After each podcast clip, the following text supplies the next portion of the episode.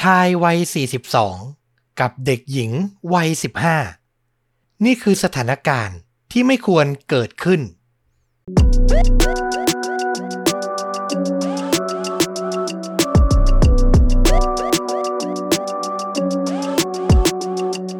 สวัสดีครับ ยินดีต้อนรับเข้าสู่ The A Files พอดแคสต์เล่าเรื่องสั้นลุ้นระทึกหลากหลายหัวข้อจากช่องชวนดูดะ อยู่กับต้อมเป็นประจำเหมือนเช่นเคยนะครับ วันนี้ขออนุญาตนำเรื่องจริงเคสจริงอีกหนึ่งเรื่องที่น่าสนใจมากๆมา ถ่ายทอดให้ได้รับฟังกัน เมื่อเอ่ยถึงคำว่า เท่าหัวงู หรือถ้าภาษาอังกฤษจะมีคำว่า pedify เป็นพฤติกรรมเป็นอาการของพวกใคร่เด็กอะไรอย่างนี้ พอเอ่ยถึงคำนี้เราก็จะรู้สึกไม่ดีกันมาก ๆเลยเนาะ แล้วรู้สึกว่าเป็นอะไรที่สมควรจะต้องถูกควบคุม ถูกลงโทษ เป็นสิ่งที่ไม่เหมาะไม่ควร แต่มันจะเกิดอะไรขึ้นครับ ถ้าการลงโทษที่ว่านี้ไม่ได้ถูกใช้โดยผู้มีอำนาจทางกฎหมาย แต่เป็นการกระทำของกลุ่มวัยรุ่นกลุ่มหนึ่ง เป็นเรื่องราวที่ต้องคิดวิเคราะห์ แล้วก็ตั้งคำถามให้มาก ๆ เลยทีเดียวสำหรับระดับความรุนแรงผมให้ไว้ประมาณ 3 เต็ม 5 รายละเอียดอยู่ในเกณฑ์ที่รับได้นะ แต่ถ้าใครฟังไปแล้วเริ่มไม่ไหว ก็บอกผ่านได้เหมือนเช่นเคยนะครับ เอาละย้อนกลับไปครับในปี 2015 เรื่องราวนี้เกิดขึ้นที่เมืองที่ชื่อว่าพิซซี่ เมืองเล็กๆ ทางภาคตะวันออกของประเทศอังกฤษ ชายวัย 42 ปีคนหนึ่ง เขามีชื่อว่าดาเลน เคลลี่ ประกอบอาชีพพนักงานขับรถบรรทุกครับ สถานะตอนนั้นของเขาก็คือโสด เพราะดาเลนหย่ากับภรรยาไปตั้งแต่ลูกสาวเนี่ยอายุ 5 ขวบเท่านั้นเอง แล้วก็ทำหน้าที่พ่อเลี้ยงเดี่ยว เลี้ยงดูลูกสาวจนถึงในปี 2015 นั้น ลูกของดาเลนอายุได้ 20 ปีแล้ว แล้วก็ตัดสินใจแยกตัวไปใช้ชีวิตด้วยตัวเอง ก็ตามประษาวัยรุ่นตะวันตกเนาะอยากจะมีที่ทางมีอาชีพมีชีวิตของตัวเอง อย่างไรก็ตามครับ คู่พ่อลูกไม่ได้อาศัยอยู่ไกลกันมาก คือเดินแป๊บเดียวถึงกันแล้ว ก็ยังคงสารสัมพันธ์พูดคุยกันอยู่ตลอด และต้องบอกว่าเหตุเนี่ยก็คงเกิดจากความเหงา เพราะลูกสาวโตแล้ว ส่วนตัวเองยังหนุ่มอยู่ อายุ 42 เท่านั้นเอง ดาเลนก็เลยเลือกจะใช้ช่องทางออนไลน์ ในการหาคู่ หาคนคุย หรือแม้กระทั่งหาความสัมพันธ์แบบ one night stand ก็ตามประษาชายโสดนะครับ จนกระทั่ง ในที่สุดเขาก็ได้พบและสารสัมพันธ์อย่างยั่งยืนกับผู้หญิงคนหนึ่ง ถึงขนาดมีแผนอยากจะย้ายออกจากเมืองพิซซี่ที่อาศัยอยู่เนี้ย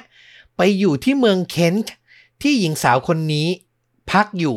พร้อมกับลูกชายลูกติดของเธอ คือเหมือนดาเรนวางแผนจะไปเริ่มต้นชีวิตคู่ครั้งใหม่แล้ว อย่างไรก็ตาม เขายังคงหมกมุ่นอยู่กับการแชท กับหญิงสาวมากหน้าหลายตา ในแอปหาคู่อยู่เหมือนเดิม ก็ต้องบอกว่าเป็นพฤติกรรมที่ไม่ค่อยน่ารักสักเท่าไหร่เนาะมีคนคบเป็นตัวเป็นตนแล้วก็น่าจะหยุด แต่เขาก็ยังเลิกไม่ได้ เหมือนเขาจะใช้ชีวิตเป็นหนุ่มเจ้าสำราญแบบนี้มานาน โดยไม่รู้เลยว่า การนัดเจอสาวแปลกหน้าในครั้งต่อไป จะสร้างความอันตรายสุดสะพรึงให้กับตัวเขา ช่วงหัวค่ำของวันที่ 15 ตุลาคมปี 2015 ดาวเรนมีนัดเจอกับผู้หญิงที่ใช้นามแฝงในแอปหาคู่ว่าช็อกโกแลตเบอร์เบิลโดยสถานที่นัดพบคือบริเวณหน้าโรงเรียนแห่งหนึ่งในเมืองพิซซี่ที่เขาพักอาศัยอยู่ และเมื่อดาเรนไปถึง เขาก็ได้เจอหญิงสาวเจ้าของนามแฝงตัวจริง แต่สิ่งที่คนทั่วไปมองเข้ามาแล้วไม่อาจคิดว่ามันปกติได้ ก็เพราะว่า เด็กผู้หญิงรายนี้ อายุเพียง 15 ปีเท่านั้นครับ โอ้โห ยังเด็กอยู่มากๆ และที่สำคัญ เธอไม่ได้มาคนเดียว พอดาเลนลงจากรถยนต์เดินไปหาเด็กหญิง เริ่มต้นกล่าวพูดคุยทักทาย อยู่ดีๆ ก็มีแก๊งเด็กชายวัยรุ่น ที่ดักซุ่มอยู่บริเวณพุ่มหญ้ารอบๆ ปรากฏตัวออกมา เกิดการเผชิญหน้ากันขึ้น ดาเลนเริ่มรู้สึกแล้วว่านี่มันไม่ปลอดภัย ชายวัยรุ่นคนหนึ่งในแก๊ง ซึ่งอายุมากที่สุด และเป็นเหมือนผู้นำของกลุ่ม ที่มีชื่อว่าคริสแคโรอายุ 21 ปี พอปรากฏตัวออกมาเขาก็แสดงท่าทีก้าวร้าว ด้วยการใช้มีดที่เตรียมมา กรีดยางรถของดาวเรน จนเสียหาย ไม่สามารถขับไปไหนได้อีกต่อไป ดาวเรนเห็นดังนั้นก็เลยตัดสินใจ หันหลังออกวิ่งหนี ชายวัยรุ่นแก๊งนี้ทันทีครับ แน่นอนว่าเขาถูกไล่ตามอย่างไม่ลดละ แก๊งชายวัยรุ่นนี้ประกอบไปด้วยตัวคริส ผู้นำกลุ่ม แล้วก็เด็กหนุ่มอีกสองคนที่ยังอายุไม่ถึง 20 ปี เคสนี้เนี่ยเกี่ยวข้องกับผู้เยาว์ค่อนข้างเยอะ หลายๆ คนก็เลยไม่ได้ปรากฏชื่ออย่างเป็นทางการนะครับ ก็ต้องใช้คำว่าเด็กผู้หญิง เด็กหนุ่มแทนไป การวิ่งไล่เกิดขึ้นตามตรอกซอกซอยบ้านเรือนในละแวกนั้น ซึ่งมันทั้งแคบและคดเคี้ยว มีพยานชาวบ้านเห็นเหตุการณ์ไล่ล่าครั้งนี้มากมาย แล้วก็ต่างพยายามตะโกนห้ามปรามเหล่าแก๊งวัยรุ่น แต่คริสแคโลหัวหน้าแก๊ง ตะโกนต่อผู้เห็นเหตุการณ์เหล่านั้นกลับไปว่า ไอ้หมอนี่มันเป็นพวกใคร่เด็ก เป็นเท่าหัวงู คือเหมือนเขาอยากจะบอกให้ชาวบ้านรู้ว่า ดาเรน จำเป็นที่จะต้องได้รับบทเรียนบางอย่าง แล้วในที่สุดด้วยความที่ไม่ชินเส้นทาง สุดท้ายแก๊งวัยรุ่นก็ไล่ตามทันดาเรน และก็ต้อนเขาจนจนมุม ล้มลงไปนอนกับพื้น ดาเรนถูกแก๊งวัยรุ่นทั้งสามรุมทุบตี เตะต่อยไม่ยัง้ง จนกระทั่งถึงจุดหนึ่ง คริสก็ตะโกนบอกเพื่อนร่วมแก๊งว่า พอแล้วที่เหลือฉันจัดการเอง พูดจบ เขาก็ควักมีดที่เตรียมไว้ออกมา ก่อนจะโน้มตัวไปหาดาเรน และแทงใส่ร่างเขาเข้าไป โดยไม่ยั้ง หลังทำร้ายชายวัย 42 จนหนำใจ เหล่าแก๊งเด็กวัยรุ่นก็วิ่งหนีกระจัดกระจายไปคนละทิศทาง บริเวณนั้นเป็นตรอกหลังอพาร์ตเมนต์แห่งหนึ่ง ซึ่งแม้จะโดนรุมสกรัมบวกกับโดนแทง แต่ดาเรนยังคงไม่หมดสติเขาค่อยๆ ฝืนตัวเองลุกขึ้นยืน ก่อนจะเดินโซซัสโซเซ อ้อมจากด้านหลังไปถึงบริเวณด้านหน้าอพาร์ตเมนต์ในสภาพของคนที่กำลังจะหมดลมหายใจ เขาพยายามทุบทุกประตูทุกหน้าต่างเท่าที่จะทุบได้ ก่อนจะเดินไปกดกริ่ง บริเวณประตูหน้าส่งสัญญาณให้คนในตึกได้ยิน รวมถึงพยายามส่งเสียงตะโกนร้องขอความช่วยเหลือ ช่วยผมด้วย ผมถูกแทง และในที่สุดเสียงของเขาก็ไปสะดุดหู ผู้ที่อาศัยอยู่ในอพาร์ตเมนต์คนหนึ่ง เขาชะเง้อดูออกมาจากหน้าต่างห้อง เห็นร่างของดาเรน แล้วก็รู้ทันทีว่านี่คือสถานการณ์ฉุกเฉิน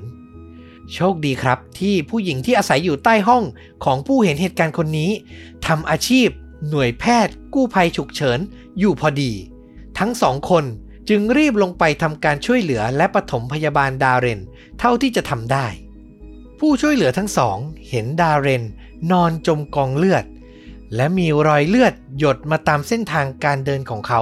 เต็มไปหมด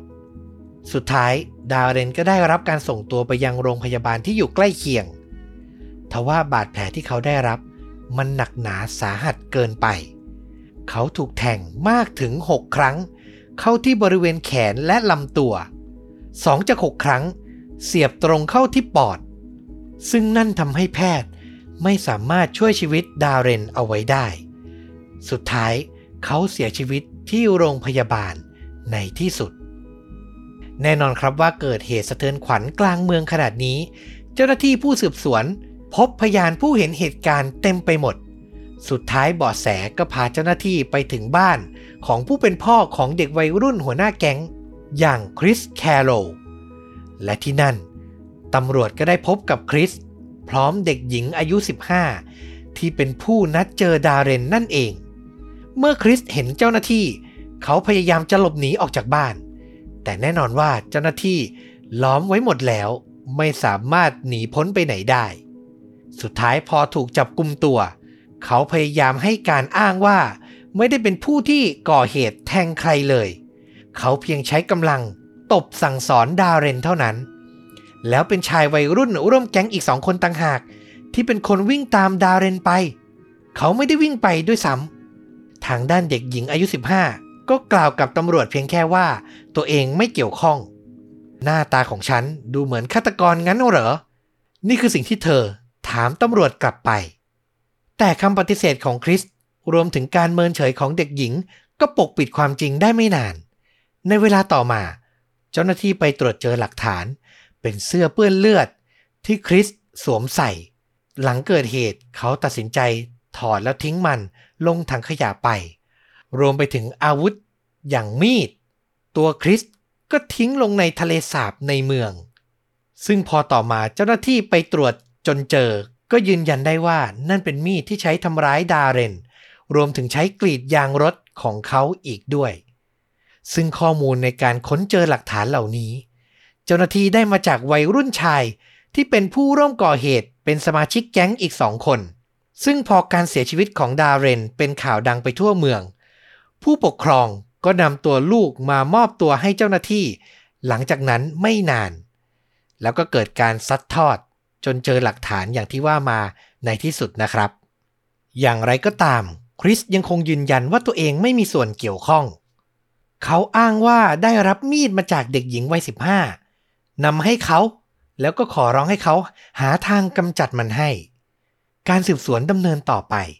มีการตรวจสอบแชทในโทรศัพท์มือถือของคริส ที่พูดคุยกับเด็กหญิง มีข้อความการบอกรักห่วงหาของวัยรุ่นหนุ่ม เห็นได้ชัดว่าคริสหลงรักเด็กหญิงคนนี้เป็นอย่างมาก อย่างไรก็ตามครับ ชายอายุ 21 กับหญิงอายุ 15 มันก็ยังไม่เหมาะสม ยังไม่ถึงวัยที่จะเริ่มต้นความสัมพันธ์แบบจริงจัง ซึ่งคริสก็รู้ถึงข้อนี้ดี เขายังคงพยายามหักห้ามใจ จากหลักฐานเขาเคยส่งข้อความหนึ่งบอกเด็กหญิงไปว่า ฉันรู้ว่าเธอยังไม่พร้อม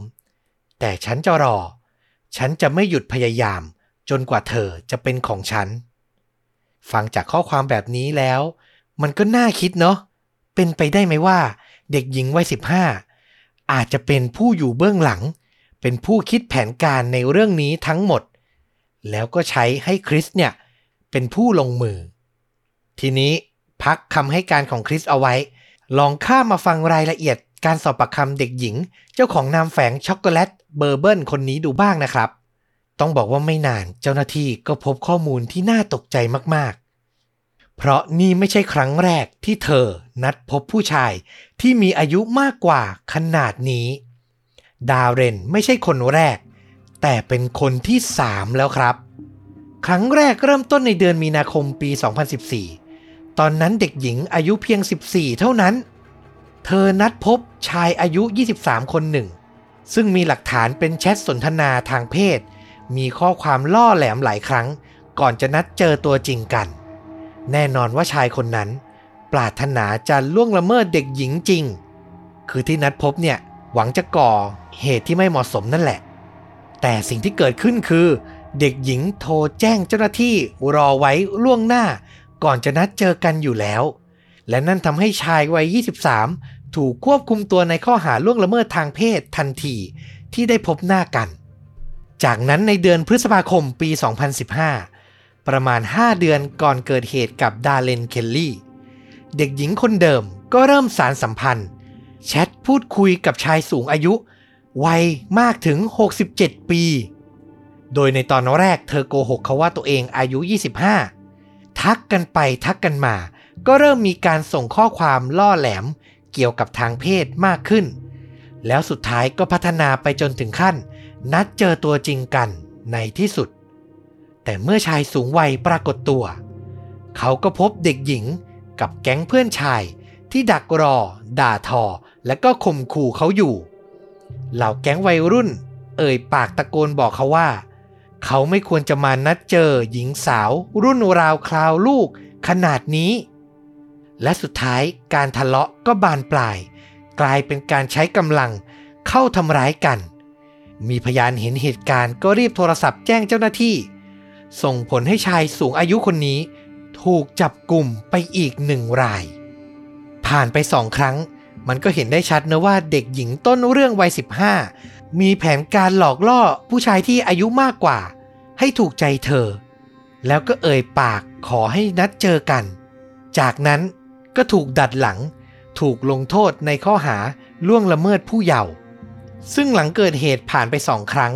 เจ้าหน้าที่ตำรวจก็เตือนเด็กหญิง ไม่ให้รับมือสถานการณ์อะไรแบบนี้อีก คือเจ้าหน้าที่ไม่รู้หรอกว่าเด็กผู้หญิงตั้งใจหรือไม่ แต่ถ้าเกิดเหตุแบบนี้อีก มันอาจเกิดอันตรายต่อตัวเธอเองได้ ไม่ควรรับมือด้วยตัวเองแบบนี้ แต่แน่นอนว่าเด็กหญิงเลือกที่จะไม่รับฟัง จนเกิดเหตุการณ์บานปลายถึงชีวิตต่อดาเรนในที่สุด คือโดยส่วนตัวผมมองว่ามุมหนึ่งเนี่ย ผู้ชายที่สารสัมพันธ์กับเด็กหญิงที่ยังไม่บรรลุนิติภาวะแบบนี้ แน่นอนว่ามันสมควรถูกลงโทษอยู่แล้วเนาะแต่มันมีอีกมุมหนึ่งที่เหมือนเด็กผู้หญิงเขาวางแผนในใจเอาไว้ พยายามจะปิดบังอำพรางข้อมูล โกหกอายุเพื่อล่อลวงให้ชายเหล่านี้ออกมาเจอ ซึ่งมันก็ไม่ใช่สิ่งที่ถูกต้องเช่นกัน คือมันสร้างประเด็นคำถามตัวใหญ่เลยว่า ใครกันแน่ที่เป็นคนผิด แล้วก็อดคิดไม่ได้เลยเนาะว่าเด็กผู้หญิงคนนี้เธอเจออะไรมา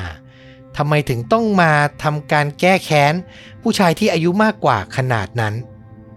ในช่วงหนึ่งของการให้การเธอก็ถึงกับเอ่ยปาก บอกเจ้าหน้าที่ตำรวจเลยนะว่า สาเหตุที่เธอต้องมาทำแบบนี้เนี่ย เพราะว่าเจ้าหน้าที่ไม่ค่อยสนใจที่จะจัดการพวกผู้ชายลามก พวกผู้ชายที่มาสนใจใครเด็กแบบนี้มากพอ เธอก็เลยต้องลงมือวางแผน เหมือนอยากล้างแค้นผู้ชายที่มีนิสัยแบบนี้ด้วยตัวเอง แต่สำหรับคดีของดาเรน ข้อมูลที่มันสำคัญคือชายวัย 42 ที่เสียชีวิตไปนั้น ไม่มีหลักฐานยืนยันได้ครับ ว่าเขาเป็นชายที่มีรสนิยมใคร่เด็กจริง ๆ ในการสืบสวนดูคอมพิวเตอร์ส่วนตัวของดาเรน เพื่อดูข้อความแชทที่เขาพูดคุยกับผู้หญิงคนอื่นๆ ก่อนหน้านี้ มันมีหลักฐานปรากฏมากมาย ที่บอกได้ว่ารสนิยมเขาเป็นแบบไหน ครั้งหนึ่ง พอเขารู้ว่าผู้หญิงที่เขาแชทคุยด้วยอายุ 22 เขาก็รีบตัดบท จบความสัมพันธ์ทันทีโดยอ้างว่า อยากคุยกับคนที่อายุมากกว่านี้ อีกครั้งหนึ่งเขาเคยบ่นให้หญิงสาวที่เขาแชทด้วยฟังว่า ในแอปหาคู่หลังๆ มานี้เนี่ยมันแย่มากๆ มีแต่เด็กอยู่เต็มไปหมดเลย คือมันแสดงให้เห็นเลยว่ารสนิยมของเขาไม่ได้ใกล้เคียงกับเด็กหญิง วัยยังไม่ถึง 20 แม้แต่น้อย และต่อมาเมื่อเจ้าหน้าที่อยากตรวจสอบต่อ ทั้งหมดจะคลี่คลายเลย ถ้าพวกเขาได้อ่านแชทระหว่างดาเลนกับเด็กหญิงวัย 15 แต่ปรากฏว่า โทรศัพท์ที่ดาเรนใช้แชทนั้น หายไปครับ พอจะไปตรวจสอบจากฝั่งของเด็กหญิง ที่เธออ้างว่าแชทผ่าน iPad mini ก็ปรากฏว่าเธอลบข้อความการแชททั้งหมดของเธอกับดาเรน ออกไปแล้ว โอ้โห มันเป็นพฤติกรรมที่น่าสงสัยจริง ๆ เด็กหญิงลบทิ้งไปด้วยตัวเอง แต่ลบไปทำไมอะทั้งๆทที่มันอาจเป็นหลักฐานที่ยืนยันได้เลยนะว่า ดาเลนมีพฤติกรรมเป็นเท่าหัวงู แล้วอย่างนี้มันเป็นไปได้ไหมล่ะ ถ้ามองอีกแง่หนึ่งว่า เธออาจจะวางแผนโกหกอายุ แล้วหลอกให้เขามาเจอเหมือนเหยื่อรายก่อนหน้า ต่อมาในการพิจารณาคดีในศาล เหล่าผู้ก่อเหตุก็ถูกตั้งข้อหาฆาตกรรมไม่ว่าจะเป็นตัวคริสแคโลรวมไปถึงเด็กชายสองคนที่อยู่ในแก๊ง และเด็กหญิงอายุ 15 ที่อยู่เบื้องหลังด้วย ทนายฝั่งจำเลยก็พยายามต่อสู้ไปในทางที่ว่าดาเรน น่าจะมีพฤติกรรมใคร่เด็กจริง คือเขาชี้ให้เห็นอีกมุมในแอปหาคู่ มีหลายครั้งที่ดาเรนเนี่ยตัดสินใจเปลี่ยนรูปโปรไฟล์เป็นหน้าผู้ชายคนอื่น ที่อ่อนวัยกว่าตัวเขา ทนายฝั่งจำเลยอ้างว่า ที่เป็นอย่างนั้นเพราะดาเลนถูกผู้หญิงอายุน้อยหลายคน มองผ่านเลยไปหลายครั้งแล้ว นั่นทำให้เขาหมดความมั่นใจ ก็เลยหารูปคนอื่นมาทำเป็นรูปโปรไฟล์ และนอกจากนั้นในวันเกิดเหตุ เมื่อดาเรนลงจากรถ มีหลักฐานที่ระบุได้ว่า เขาเดินผ่านเด็กหญิงวัย 15 คนนี้ไปครั้งหนึ่ง ก่อนที่สุดท้ายจะวกเดินกลับมา ทักทายเธออีกที แบบนี้แสดงให้เห็นว่าเขารู้อยู่แล้วหรือเปล่า ว่าคนที่เขานัดเจอก็อายุประมาณเด็กหญิงคนนี้นี่แหละ อันนี้คือข้อมูลที่ทนายฝั่งจำเลยพยายามจะชี้ให้เห็น ซึ่งมันก็คิดไปได้หลากหลายเนาะการตั้งรูปโปรไฟล์เขาอาจจะขาดความมั่นใจมากจริง ๆ ก็มีหลาย ๆ คนที่ทำหรือไอ้การเดินผ่านแล้วเดินกลับมาทัก ก็ไม่มีข้อมูลแน่ชัดว่าเขาพูดคุยอะไรกับเด็กหญิงคนนี้ ก็อย่างที่เล่าไปครับ สุดท้ายพอไปรวมกับหลักฐานอื่นๆ สิ่งที่ทนายฝั่งจำเลยพยายามยืนยัน มันก็ไม่ชัดเจนพอว่า ดาเรนมีพฤติกรรมใคร่เด็กจริง มันมีหลักฐานเห็นได้ชัดกว่าว่า เขามองหาหญิงสาวที่อายุรุ่นราวคราวเดียวกัน ประมาณ 40 ปีเนี้ยมากกว่า เวลาการพิจารณาคดีผ่านไป 6 สัปดาห์ ในที่สุดศาลก็ตัดสินให้คริสแคโรลมีความผิดในข้อหาฆาตกรรม ต้องรับโทษจำคุกตลอดชีวิต โดยไม่มีสิทธิ์ขอทันบนจนกว่าจะจำคุกครบ 21 ปี ทันทีที่ได้ยินคำตัดสิน คริสก็ฉีกปากยิ้ม และใส่หัวอย่างช้าๆ เหมือนไม่เชื่อเลยว่า นี่คือโทษที่เขาต้องได้รับ ส่วนเด็กชายร่วมแก๊งสองคนกับเด็กหญิงวัย15 ศาลตัดสินให้ไม่มีความผิด คือไม่มีส่วนเกี่ยวข้องกับการฆาตกรรมในครั้งนี้ ไม่ต้องรับโทษใด ๆ เป็นอิสระได้ทันที และนี่ทำให้ครอบครัวของผู้เสียชีวิตอย่างดาเรน โดยเฉพาะลูกสาววัย 20 ปี ที่มีชื่อว่าโซอี้ไม่พอใจเป็นอย่างมาก เธอให้สัมภาษณ์กับสื่อหลังการพิจารณาคดีสิ้นสุดว่า หลายเดือนที่ผ่านมา เป็นช่วงเวลาที่เลวร้ายที่สุดในชีวิตของฉัน ฉันถูกครอบงำด้วยความสิ้นหวัง ความโกรธแค้น และความปวดร้าว ผลการตัดสินมันช่างน่าอับอาย มันทำให้ฉันโกรธได้อย่างไม่น่าเชื่อ เหล่าผู้กระทำผิดกำลังออกไปเดินเล่นตามถนนอย่างอิสระเสรี และอยู่ไม่ไกลจากบ้านของฉัน มันเป็นความรู้สึกไม่ยุติธรรมเป็นอย่างยิ่ง มีเพียงคนเดียวที่ถูกจับอยู่หลังลูกกลง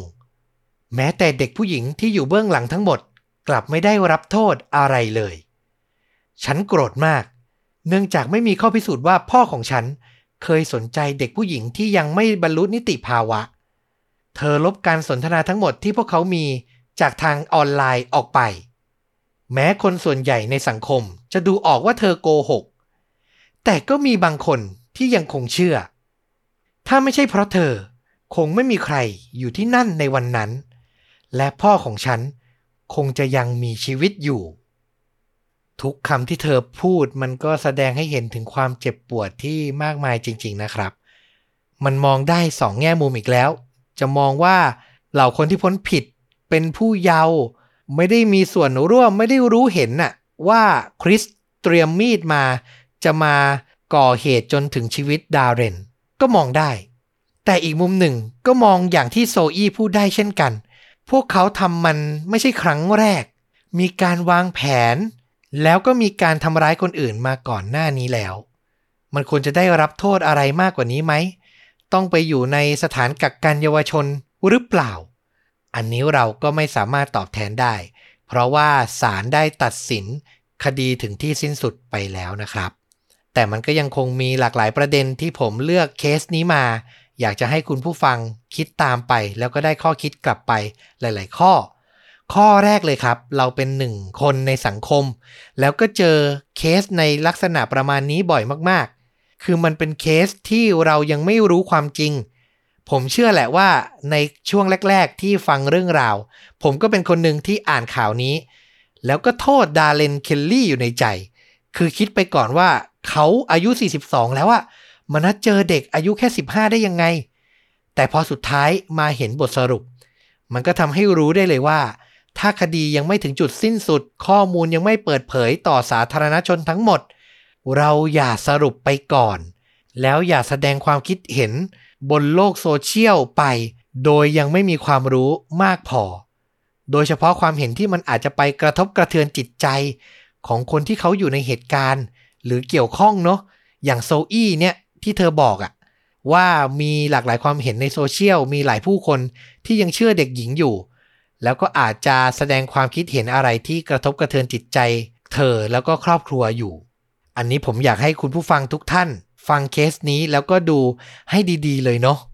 อีกหนึ่งประเด็นที่สำคัญไม่แพ้กันก็คือ พฤติกรรมใคร่เด็กเท่าหัวงูอย่างนี้นี่แหละ ใช้คำว่าเท่าหัวงูมันดูเป็นการล้อเลียน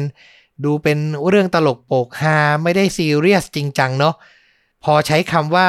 pedify หรือใครเด็กเนี่ย น่าจะจริงจังมากกว่า ก็ต้องบอกว่าเป็นพฤติกรรมที่ทั้งสังคมต้องต่อต้าน ต้องหมั่นดูแลบุตรหลานให้ดีๆ เนาะผมว่าไม่ใช่เฉพาะเพศหญิงด้วย ทุกเพศเลยมีโอกาสจะได้รับอันตรายจากพฤติกรรมในลักษณะนี้ได้ แล้วเพื่อให้เห็นว่าปัญหานี้เนี่ยมันเป็นปัญหาที่ใหญ่ขึ้นทุกวัน ผมไปอ่านข่าวเจอสถิติสถิติหนึ่งที่น่าตกใจมากครับ เป็นข้อมูลจากคณะทำงานปราบปรามการล่วงละเมิดทางเพศเด็กทางอินเทอร์เน็ต เป็นหน่วยงานในประเทศเรานี่แหละนะ ตัวย่อคือ TICAC เขาเปรียบเทียบสถิติจับกลุ่มคดี การล่วงละเมิดทางเพศต่อเด็กทางออนไลน์ เน้นย้ำว่าทางออนไลน์โดยเฉพาะนะ ตั้งแต่ปี 63ถึง65 สถิติมันน่ากลัวมาก ปี 63 เนี่ยมีจำนวน 83 คดี ปี 64 ลดลงมาครับ เหลือ 59 คดี แต่ปี 65 คดีมันเพิ่มเป็น 392 คดี คือเพิ่มขึ้นมามากถึง 6 เท่า ซึ่งความผิดในกลุ่มนี้เป็นกลุ่มที่จับคนร้ายได้เท่านั้นนะ มีทั้งการครอบครองสื่อลามกเด็ก การค้ามนุษย์ แล้วก็การล่วงละเมิดทางเพศ และเมื่อไปดูสถิติ ผู้เสียหายจำนวน 337 คน ก็พบว่าเป็นเพศชาย 123 คน และเพศหญิง 214 คน ก็คือเพศหญิงมากกว่า ส่วนช่วงอายุผู้เสียหายเนี่ยต้องบอกว่ามีทุกช่วงอายุของเยาวชนเลย กลุ่มอายุต่ำกว่า 8 ปีเนี่ย 30 คนนะครับ8ถึง14 ปี 176 คน 15ถึง17 ปี 98 คน และกลุ่มอายุมากกว่า 18 ปี 33 คน เนี่ย นำสถิติมาให้เห็นชัดๆเลยว่า ปัญหาเกี่ยวกับเด็กในประเทศเราทุกวันนี้ มันขยายตัวขึ้น โดยเฉพาะในสื่อโซเชียลสื่ออินเทอร์เน็ตเนี่ยน่ากลัวจริงๆ ต้องระมัดระวังกันให้ดีนะครับ แต่นั่นแหละ การลงทันโดยใช้กำลัง โดยการจัดการด้วยตัวเอง ผมก็เชื่อนะว่ามันไม่ใช่ทางออก ในที่สุดมันก็ต้องว่ากันผ่านขั้นตอนทางกฎหมาย ทางสังคม ถึงจะเป็นการแก้ปัญหาที่ยั่งยืนมากที่สุดนะครับ เอาล่ะ ก็ฝากประเด็นเหล่านี้ไว้ด้วยแล้วกัน ใครมีแง่มุมไหนอยากจะแลกเปลี่ยนกันเพิ่มเติม ก็สามารถคอมเมนต์พูดคุยมาได้ ใครคิดว่าสิ่งที่ชวนดูดาทำอยู่ ทุกวันนี้การเล่าเรื่องแบบนี้มีประโยชน์ อยากสนับสนุนก็สามารถทำได้เหมือนเดิมครับด้วยการกดปุ่ม Super Thanks อยู่ใกล้ๆปุ่มกดไลค์กด Subscribe ทาง YouTube ส่งรายได้ให้เราโดยตรง หรือจะสมัครสมาชิกช่อง สนับสนุนว่าเราเป็นรายเดือนก็ได้เช่นเดียวกัน แล้วกลับมาพบกับ เรื่องจริงแบบนี้ได้ใหม่ในตอนต่อๆไป วันนี้ลาไปก่อน สวัสดีครับ